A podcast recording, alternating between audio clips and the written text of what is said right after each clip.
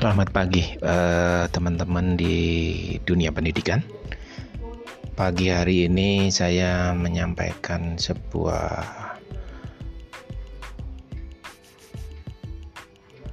informasi yang ada yang sangat penting bagi kita semua khususnya teman-teman yang ada di eh, bidang pendidikan dan penyelenggaraannya.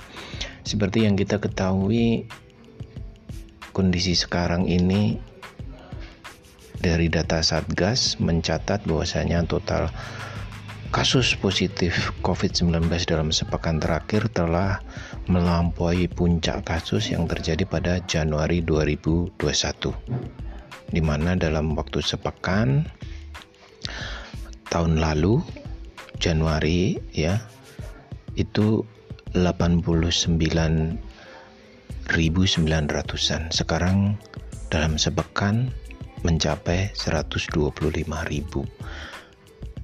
di Indonesia. Inilah yang disebut second wave atau gelombang kedua kenaikan kasus Covid di Indonesia.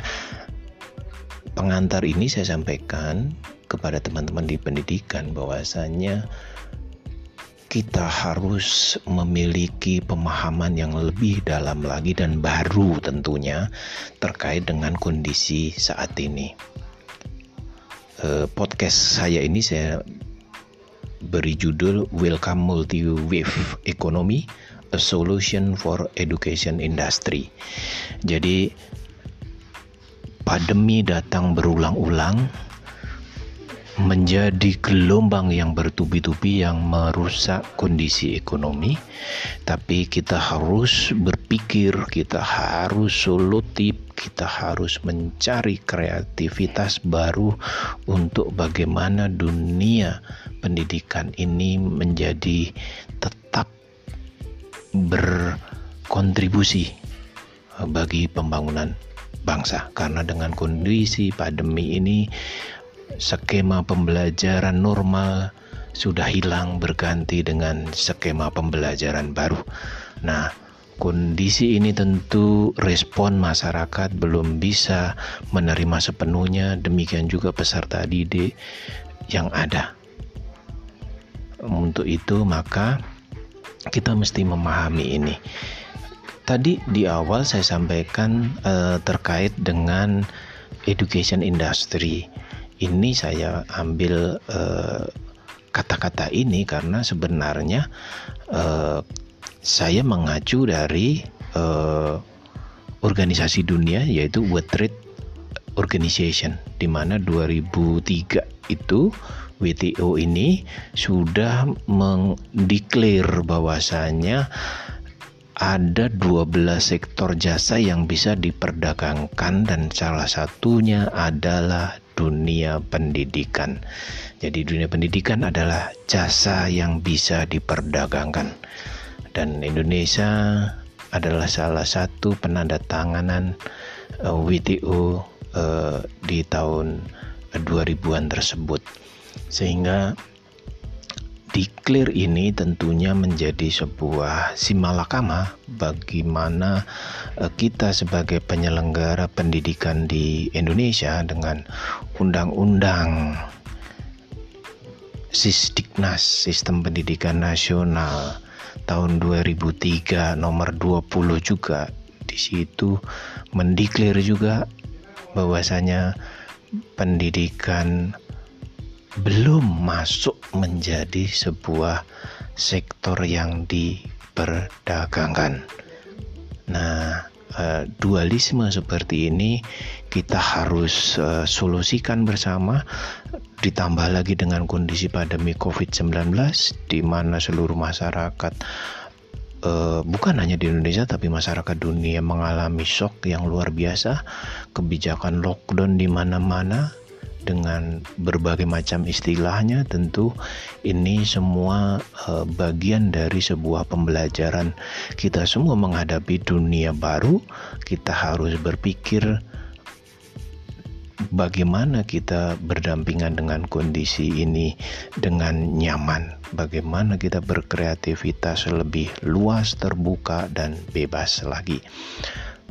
Uh, kondisi pandemi yang membuat shock ekonomi, membuat shock masyarakat, membuat shock pemerintahan dengan berbagai kebijakannya yang semakin tidak bisa dikelola karena multi wave ekonomi yang ada membuat dampak yang semakin dalam.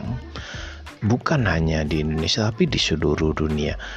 Ada hal-hal yang harus kita uh, kendalikan. Karena apa? Di sini terjadi mismanagement di sini terjadi misleadership. Perubahan-perubahan yang ada perubahan-perubahan akibat pandemi, perubahan-perubahan yang ada akibat disrupsi teknologi, perubahan yang ada terkait dengan perubahan generasi dari generasi baby boomer menjadi generasi milenial, inilah terjadi banyak skema-skema baru yang bila kita tidak kreatif, bila kita tidak cepat, maka akan terjadi mismanagement, akan terjadi misleadership. Ya, karena apa? Karena kondisi ke depan, sekarang ke depan dan seterusnya adalah kondisi yang unpredictable, kondisi yang unanticipated kondisi yang tidak bisa diprediksikan. Jadi rencana-rencana kita semua akan berantakan. Rencana-rencana akan diporak-porandakan oleh gelombang pandemi Covid yang berulang, berulang, berulang dan seterusnya. Nah, inilah yang harus kita siapkan ya. Beruntunglah kita dengan adanya disrupsi teknologi, pembelajaran uh, semakin mudah dengan skema online uh, ke depan juga teknologi semakin maju tetapi kita juga menyadari bahwasanya keterbatasan infrastruktur masih melanda di kita semua. Untuk itu, eh, rekan-rekan di dunia pendidikan, strategi yang harus kita lakukan saat ini memang tidak umum memang tidak bisa mengacu pada nilai-nilai yang kemarin. Jadi kondisi disrupsi teknologi ditambah pandemi saat ini dengan uh, kebijakan WTO yang sudah dijalankan uh, dari tahun 2003 itulah kita harus menyusun skema baru. Kita harus menyusun strategi baru. Kita memutus mata rantai dari skema-skema sebelumnya memang ini nanti akan berdampak dan bertentangan dengan kebijakan pemerintah. Mungkin ini juga akan berdampak dengan kebijakan-kebijakan organisasi, profesi, mungkin berdampak juga dengan kebijakan-kebijakan yang lain. Tapi kita harus putuskan, kita harus lakukan, kita harus tempuh. Karena apabila kita tidak berubah, maka kita akan tergilas oleh perubahan kondisi multiple wave pandemi saat ini. Kita harus berani, kita harus segera putuskan dan kita harus segera kerjakan. Strategi ada tiga yang harus kita lakukan. Yang pertama open and close. Jadi rekan-rekan di dunia pendidikan, kita akan berani membuka program-program baru dan kita akan berani juga menutup program-program yang sudah tidak bisa diterima dengan kondisi saat ini. Tidak bisa diterima oleh industri 4.0 saat ini. Ya, kita memasuki society 5.0 di mana seluruh profesi ke depan akan berubah totally. Untuk itu, maka kita harus memiliki strategi open and close. Mana yang program yang bisa kita buka, mana yang bisa kutup, atau kita lebih bisa bijaksana menyikapi kondisi ini dengan menambahkan, menambahkan, menambahkan feature-feature, benefit-benefit baru dari program yang sudah ada ini sehingga bisa menambal kekurangan, menambal kekurangan, menambal kekurangan. Anda tidak bisa mempertahankan program yang lama Anda karena hanya Anda menunggu gilirannya kapan Anda akan dikilas oleh perubahan. Itu strategi yang pertama. Strategi yang kedua adalah send and respond. Send and respond. Jadi kita harus sensitif mencium kondisi yang ada di industri, mencium kondisi yang ada di masyarakat dan segera kita bereaksi. Ya.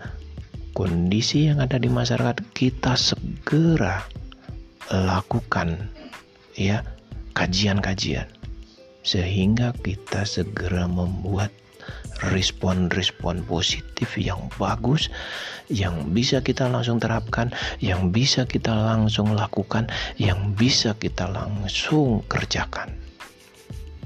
Dan strategi yang terakhir adalah case and experiment. Ketika ada masalah sesuatu, kita harus membuat kebijakan baru, langsung membuat eksperimen. Tidak perlu takut dengan kebijakan baru yang harus kita putuskan.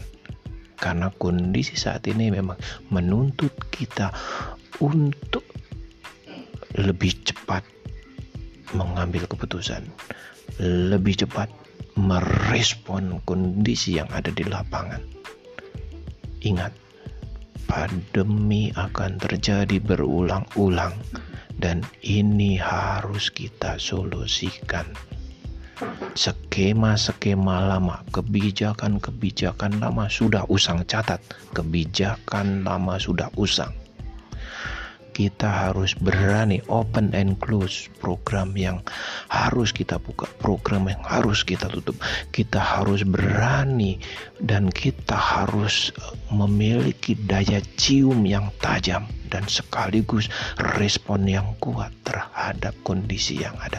Kita harus berani mengevaluasi case kejadian-kejadian dan kita bereksperimen dengan melakukan tindakan-tindakan karena inilah yang akan menjadi jembatan bridging ya jadi tiga strategi yang saya sampaikan itu adalah bridging kita ke new era new normal ini membutuhkan kecemerlangan berpikir kita, keberanian bertindak kita, dan tanggung jawab kita terhadap masa depan generasi bangsa.